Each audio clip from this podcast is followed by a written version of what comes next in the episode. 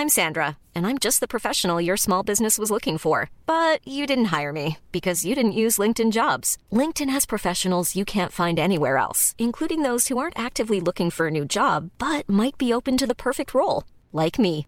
In a given month, over 70% of LinkedIn users don't visit other leading job sites. So if you're not looking on LinkedIn, you'll miss out on great candidates like Sandra. Start hiring professionals like a professional. Post your free job on linkedin.com/people today. 以下节目包含成人内容，请在家长指引下收听。欢迎收听文化土豆，我是伊康糯米。今天没有别人，就只有你和我聊天。你现在坐的舒服吗？是在洗碗还是在跑步？我坐在厨房切菜的桌边，一眼望去，水池里有早餐和午饭的各种锅碗瓢勺还没洗。桌上除了电脑，有一盘水果和蔬菜，一个果酱瓶子里水陪着几根葱，有的剪了一半，有的已经长得老高。还有一个罐子里装的是卤水，前两天吃了好几顿卤味，今天早上把卤水存了起来，放凉了，准备冻住，过一阵再做。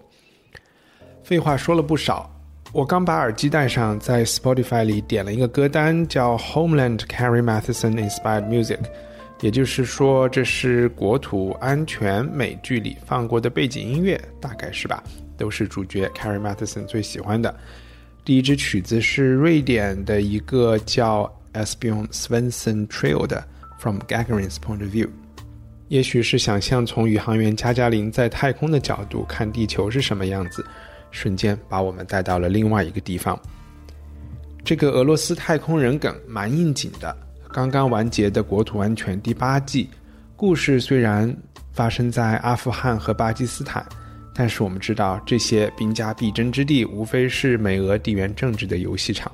我们的主角 Carrie Matheson，我不太想直接叫她 Carrie，那样好像太套近乎了。起码现在是这样。虽然我们已经和她一起度过了十个冬天，更何况凡是和这位女间谍走得太近的人都死得挺惨的。Goodbye Brody，Goodbye Ian，Goodbye Quinn，你好可怜。Goodbye Dante，你还记得他吗？Hello, Evgeny Gromov 同志，你和别人不一样，你是俄罗斯人，你是大名鼎鼎的 GRU 特工，你是 Carrie 旗鼓相当的对手、死敌、救命恩人、露水情人。言归正传，Carrie Matheson CIA 分析员、特工，可以就地枪决美国公民的特许间谍，中情局伊斯坦布尔站长、喀布尔站长，双向情感障碍症患者，失败的母亲。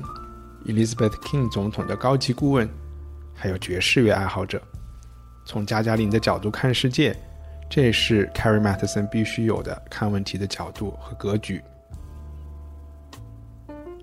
我一直没有在文化土豆里聊过国土安全。说起原因，我可以分析一下。首先，我们作为聊天主题的电视剧，一般都是新剧，或者是我们从第一季就开始追的。国土安全是从二零一一年秋天开播，也许你要说《权力的游戏》呢？对，或许因为《全游》是一个万人空巷的现象级美剧，一个跨越了民族、趣味、政治派别的电视剧。国土安全不是，它是一类介于大众和小众之间的剧目。爱的人不需要我们来推荐，不喜欢的人似乎也没有被圈粉的可能。我觉得我对国土安全的喜爱来自于自己的前半生，说小一点是对国际政治感兴趣，说大一点是对世界和平有希望的前半生。现在好像不是这样了，加加林，是你在笑我吗？所以我可能本能有种感觉，这种趣味是有点幼稚，甚至狂妄自大的。但是国土安全的第八季大完结之后，我实在太喜欢了，就准备一个人录一期节目。不算是给 Carrie 写的情书，更像是一份离婚财产公证，梳理一下自己到底中了什么邪。哎，现在的音乐放的好像是 Frank Sinatra 的《My Funny Valentine》，这是在搞什么鬼？二零一一年国土安全首播的时候，我正要离开伦敦前往北京。对于当时的我，这是一个时代的结束，语言、食物、工作、朋友全部换血。改行当记者，这个动作本身和去当间谍其实没有太大区别，都是和社会格格不入之人的选项。记者和间谍的边界本来就不清晰，尤其是那些拿到普利策奖的记者。更别提后维基泄密时代的美国，又或者是后李文亮时代的中国。公民、记者、吹哨、泄密、爆料、叛国、真情报、假新闻，一团糟。不过这些都是后话。回到二零一一年十月国土安全开播的时候，奥巴马总统还骑在那年五月二日本拉登暗杀行动成功的快乐的浮云上。还有三个月，也就是第一季国土安全完播那时，当我们得知 Nicholas Brody 是叛国的恐怖分子，但没有成功引爆自己身上的自杀炸弹背心；当我们知道他是基地组织指挥官阿布纳兹耶的木偶。但又希望他在下另外一盘大棋。当我们知道 Carrie 的职业分析和直觉是对的，但是他自己不得不承认自己是错的，去接受电击治疗。当他在麻醉药注射后的瞬间，听到了熟睡的 Brody 梦中呼唤艾萨的名字，突然逼着自己醒过来，说：“艾萨是阿布纳兹尔儿子的名字。”Brody 认识了纳兹尔，然后又睡过去的时候，就是那个时候，在现实生活中。美国军队已经从伊拉克全面撤出了。九幺幺在我大一大二之间发生，那一阵和新冠疫情后的今天有点像。我们都知道这是一个历史的转折点，每天在电视新闻面前目睹着世界的变化，或者是自我摧毁。恐怖主义成为了这个新时代的名词。那个时代产生了一个叫《反恐二十四》的电视剧，Jack Bauer，你们还记得吗？二十四有很多特点是开创性的，起码对我来说是这样。首先，每一季都发生在二十四小时之内。如果说 Carrie Mathison 的标志性表情是介于哭和歇斯底里之间的那种面部肌肉的痉挛，Jack Bauer 的标志性表情是努力的不要在反恐行动中睡了过去。屏幕切割也是二十四的标志性视觉语言。更重要的是。二十四是盗版 DVD 时代很多人最兴奋的 binge watching 的记忆。那之前好像没有什么这么需要屏住呼吸一看到底的电视剧。我记得我当时把手机铃声都设置成了 CTU 座机的声音，只差接电话的时候先说一句 CTU economy speaking。当然，在 Fox 播出的二十四在美国起到了一个非常直接的宣传作用。毕竟，如果你不是那种会为了巴勒斯坦人的命运上街游行的人，九幺幺之前，你可能一个穆斯林信徒都没有见过，更别提什么是逊尼，什么是什叶了。二十四简单粗暴地告诉了我们，屏幕中出现的所有脏兮兮的面孔都是恐怖分子，需要一个刀枪不入的白人男性用酷刑逼他说出自己的计划。九幺幺之后还会发生什么？不是说在阿富汗或者伊拉克会发生什么，是说在纽约、洛杉矶、在伦敦会发生什么？只有你想不到。没有二十四的摄制组拍不到的剧情。从这个意义上说，二十四完成了两个非常关键的政治使命。首先是他在美国人和可以与美国人共情的人群中，把恐怖主义的威胁具体化了，成为了所有人脑海中政治讨论的前提。鹰派政治家其实那个时代好像没有鸽派啊，再也不需要亲自上阵描绘有可能被《纽约时报》批评为耸人听闻的情况。其次。Jack Bauer 用实际行动证明了酷刑是有效的，是必须的，是需要抓紧时间干起来的工作。任何道德、法律和统计数据上对酷刑不利的辩解都是愚蠢，甚至是叛国的。如果说二十四是美国人对恐怖主义的反应，那么奥巴马任下上演的国土安全更多的是美国人对反恐战争的反思。毕竟，我们的主角 Carrie Mathison 九幺幺的时候还在念大学。后来他在中情局的工作一直是在美国，一直是在为美国在阿富汗和伊拉克的历险擦屁股。我在这里突然想到一个有趣的事情啊，在国土安全中，起码是在奥巴马执政的那几年，也许是奥巴马的光辉形象不容置疑，甚至不容影射，所有的问题通常都是由副总统承担的。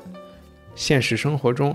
副总统这个角色之前通常是代表美国总统出席没有那么重要的国家元首葬礼的虚职，但是在小布什任下，具体的说是在切尼的掌控下，他变成了一个有点幕后黑手感觉的职位。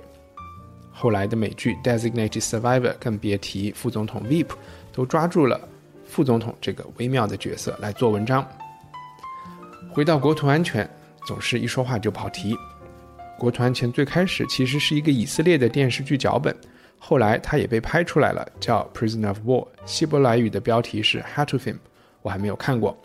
它是基于两个叛变的战俘来的，被美国电视台 Showtime 买下来，操盘的核心团队就是反恐二十四的。其实当我了解了这个背景的时候，还有点吃惊，因为这两部剧虽然都在说反恐的事儿，但事实上有太多不一样的地方。刚才说了，二十四小时是对九幺幺的反应，Homeland 是对九幺幺的反思。九幺幺十年后，美国观众迎来了一个女主人公，她叫 Carrie Mathison。他喜欢现代爵士乐，会说阿拉伯语，在普林斯顿大学主修中东文化，顺手从手袋里拿出来一条丝巾包在头上，眼睛都不会眨一下。这样的角色出现在反恐二十四的年代，无疑会是一个叛徒。我们当然也知道，奥巴马的政敌也会毫不犹豫地暗示巴拉克·胡塞因·奥巴马有这样中间名的人，很可能也是一个恐怖主义者哟。为了录这期节目，我专门回去看了《国土安全》的第一季第一集。反派角色是由 Damian Lewis 饰演的 Nick Brody，他是一个被基地组织头目阿布纳西尔关押了八年，成功洗脑策反的美国海军陆战队的军士。被美军意外营救后，他以英雄凯旋的姿态回到了华盛顿，很快成为了副总统 Walden 培养的政治新星。让我们先回味一下。在国土安全出现之前，这是一个多么颠覆三观的设置！我不是随随便便的在用“颠覆三观”这个流行语。我们的大反派是一个白人男性海军陆战队的战斗英雄，他居然被基地组织策反，不顾自己的老婆小孩的未来，要来华盛顿当人肉炸弹。当我第一次看到 Brody 在车库里趴在地毯上赞美真主的时候，听到他用蹩脚的阿拉伯语说。阿拉胡阿克巴，我全身每一根汗毛都竖了起来。什么仇什么怨，能够让 Jack Bauer 这样的人成为恐怖分子？当然，这一切在 Brody 自拍的绝命书里有解释。他经历了一次美国无人机对阿布纳兹耶的打击，当地的一个小学成为了附带损害。他很喜欢的艾萨纳兹耶的儿子也死了。当然，他被俘八年，肯定患有斯德哥尔摩综合症。不过这不是重点。在 Brody 心里，没有任何战略目标值得牺牲几十个幼童。我们后来知道，下达命令的副总统 Walden 是睁着眼睛下达命令的。他给自己的解释很简单：如果阿布纳兹尔选择藏匿在儿童中，那么杀他的人，杀人的是他，不是我们。听到这一段，有没有让你想起北约轰炸南斯拉夫时那些每天晚上牵手保卫大桥的贝尔格莱德市民？在 C N 镜头的保护下赢得了短暂的胜利，但是叙利亚内战时，人手一台智能手机的时代，他们所拍摄的影像也没有能阻挡俄罗斯空军的眼睛。个体牺牲的悲剧和战争的全貌是永远都无法被说清的事情，所以真正颠覆三观的，还不是国土安全里的人物设置，而是它可以让观众起码暂时的相信了 Brody 的视角，相信了正义和邪恶的立场可以瞬间互换。这种复杂的叙事征服了艾美奖、金球奖的评委。Homeland Carrie 的饰演者 Claire Danes 还有 Damian Lewis，他们屡获殊荣。除此之外，美国情报界也爱上了国土安全，中情局甚至还邀请了主创团队去兰里参观。据说现实中的 solberison 对扮演 solberison 的演员 Mandy Patinkin 说：“你要不要来参观一下你的办公室？”这种业内的认可不仅是对创作团队的鼓舞。还迅速地变成了相互利用的生产力。制作团队很快就和情报部门的内部粉丝形成了一个年度的间谍夏令营活动，叫 Spy Camp。团队在每一季创作之前都会约很多业内大拿，在 DC 的一个间谍们经常光顾的俱乐部里开流水席聊天。编剧们最想问的问题就是：间谍们现在最头疼的问题是啥？未来十二个月有哪些事情是他们的工作重心？我相信间谍们也会利用这些机会，把他们希望塑造的形象和问题，不管是光辉的自己还是龌龊的老板，都一锅端了出来。甚至我还听说，直接对美军在 Abu Ghraib 虐待战俘负有责任的 CIA 官员都不吝出席 Homeland 团队组织的 Spy Camp。工作人员也常常需要让相互不对付的情报老总们走不同的入口出口，避免他们打了照面尴尬。应该是这种创作团队和业界的良性互动，让国土安全可以在国际关系议题上总能有神奇的前瞻性。记忆中最明显的是第六季假新闻和第七季俄罗斯干扰美国内政这些议题。奥巴马和他的国务卿希拉里也都曾经公开说过，国土安全是他们欲罢不能的剧集，常常让助手找电视台要 DVD 先睹为快。对普通观众来说，这样的花边新闻非常重要，起码对我来说是这样，因为它证实了我没有在浪费时间，我的品味超群。如果奥巴马和希拉里都觉得看国土安全有收获，我们又何必抓住一些很小的 bug 不放呢？我从来就不是纠错党的。我知道间谍不会用自己的手机沟通，叛国活动更不会靠发短信完成。我只在乎 Homeland 有没有抓住国际间谍工作的内核，形不似是 OK 的，神似最重要。那么这个内核是什么呢？试图来随便总结一下：第一，间谍工作中的人际关系是最重要的，特别是在第三世界搞情报工作。Saul 和 Carrie 在中东都有他们培养了数十年的各个层级的人际关系。从随时会接你手机来电的政要，到可以把你偷渡过关的卡车司机。其次，最重要的人际关系是你的团队，包括你的顶头上司和直接下属。Carrie 如果不信任 Saul 和 Queen、Max、Virgil，他活不过第二季。你对他们的信任，包括他们会挫败你的行动。你在骂他们的同时，还有一部分相信他们其实帮你做出了更理性的决定。与之相关的是，起码看这部剧透露出来的感觉。是信任需要有爱，爱偶尔也需要上床。第三，越靠近权力顶峰的人越可怕，他们不仅可以随时牺牲到你，还有本事毁尸灭迹。尤其是在美国，政治风向和随之变化的工作重点是领导们最关心的事情，长远的公共利益、国际和平这些事情对他们来说，除非能马上拿个诺贝尔和平奖，不然真的是其他人的问题。第四。敌人往往比上级更可靠，特别是美国的敌人，因为他们的目标都比较明确，也比较理性，比较好谈判。要不然让我拥有核武器摧毁美国，如果不行，帮我全家移民美国也很 OK。好吧，这些有点说笑的成分。其实国土安全一直在追问的问题，说到底就是一个：九幺幺之后，美国的外交政策真的做对了吗？这个问题没有简单的答案，因为整个剧集。都是在通过一个又一个的故事来回答这个问题。我最近其实越来越拒绝提炼和总结，或者是越来越感觉到提炼和总结的弊端，也可能是因为疫情的原因，一直有人问我，觉得你怎么看这个问题、那个问题、这个方式、那个处理？我只能说，我看到了很多变量，我也听到了很多反方的意见。说回国土安全的追问，这部剧其实从一开始。就是通过对外和对内两条线路在审视自我。在美国国内，Carrie 对 Brody 的非法监视，后来甚至对白宫幕僚长的秘密监视，即便是有 Saul、Carrie、Max 这样的良心团队搭配，秘密监视获取的情报都掺杂着不同的盲点，甚至有误导性。在第五季之后，当 Carrie 自以为靠近权力，也就是总统 Elizabeth King 本人，可以力挽狂澜，起到正面作用的时候，也会发现，在最关键的时刻。理智的分析是不被听取的，往往为了达到正义的目标，Carrie 也会不假思索地诉诸武力和敲诈。川普上任前后，国土安全的剧情发生了一些变化，这和 Damian Lewis 扮演的角色里 Brody 谢幕可能有很大关系。他还在场的时候，国土安全和二十四从情节上说还有蛮多相似的地方，基本就是警察抓小偷的一个追捕故事。你也可以把它看成个人信念和爱国信念之间的斗争。Brody 死后，Carrie Matheson 需要独自挑起大梁，故事的维度其实变得更宏大，也更紧贴实事的讨论一些。谁也没有预料到川普可以上任，所以第六季国土安全开播时，我们发现新总统是一位貌似以希拉里·克林顿为原型的女强人。可是观众们很快发现，她和川普一样，对情报部门怀有深深的怀疑，甚至是憎恨。第一季的剧情是总统和所谓深层政府 （Deep State） 之间的斗争，看上去。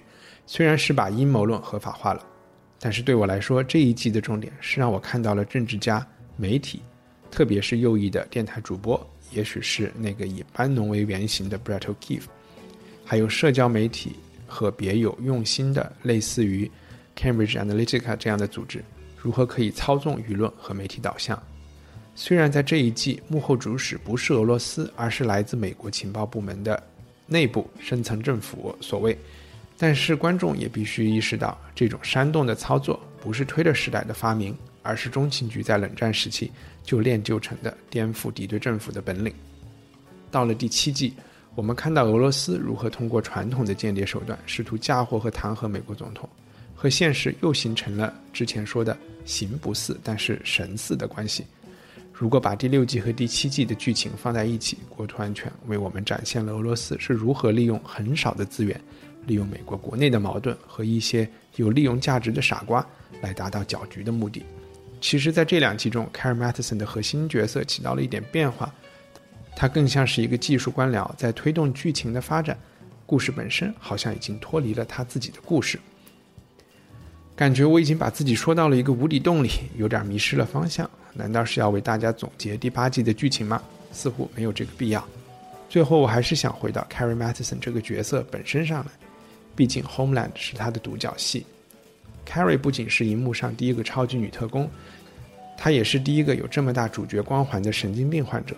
她的双向情感障碍在服药、发病和治疗之间，似乎可以产生一种常人无所能及的从混乱中找到线索的超能力，还蛮像夏洛克的头脑宫殿的。但是夏洛克一看就是一个假人，Carrie 却那么真实。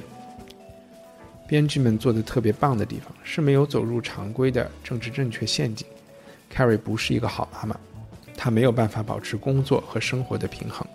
Carrie 也不是一个对职场上发生亲密关系会有强烈政治观点的人，她几乎是习惯性的和不该发生关系的人发生关系，甚至在这种不合时宜的亲密关系中，她也可以很分裂的，一方面非常纯真的谈着恋爱，另一方面又不忘自己需要用自己的女性魅力。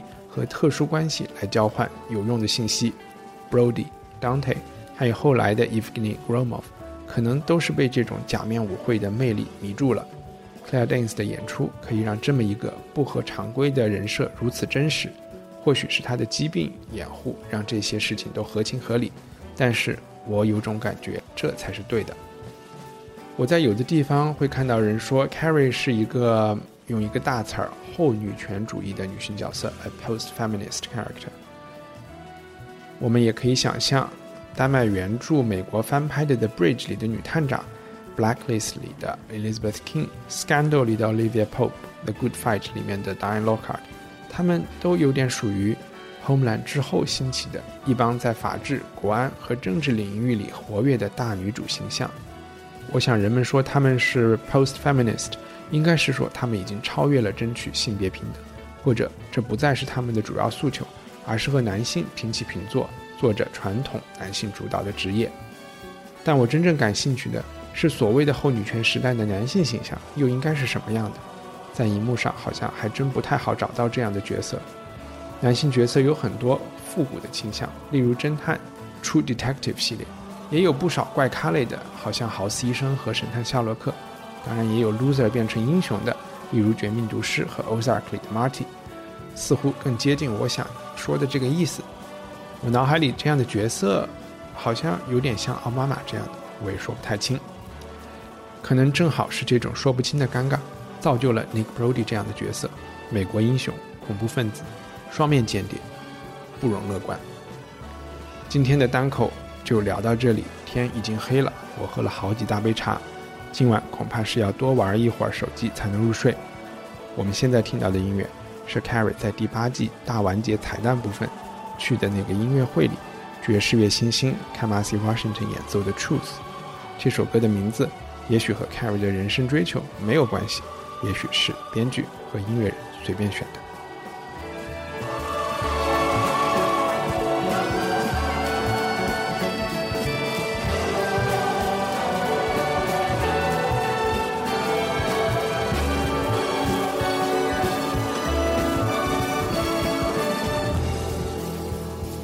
希望你没有很受不了这期节目。下周我们的圆桌回归，调戏回归，放老板和 GG 回归，我们一起聊美国剧作家欧金·奥尼尔·奥尼尔的《长夜漫漫路迢迢》（Long Days Journey into Night）。如果你是我们的忠实听众，请考虑成为文化土豆的赞助人。我在 culturepotato 点 com 等你，谢谢。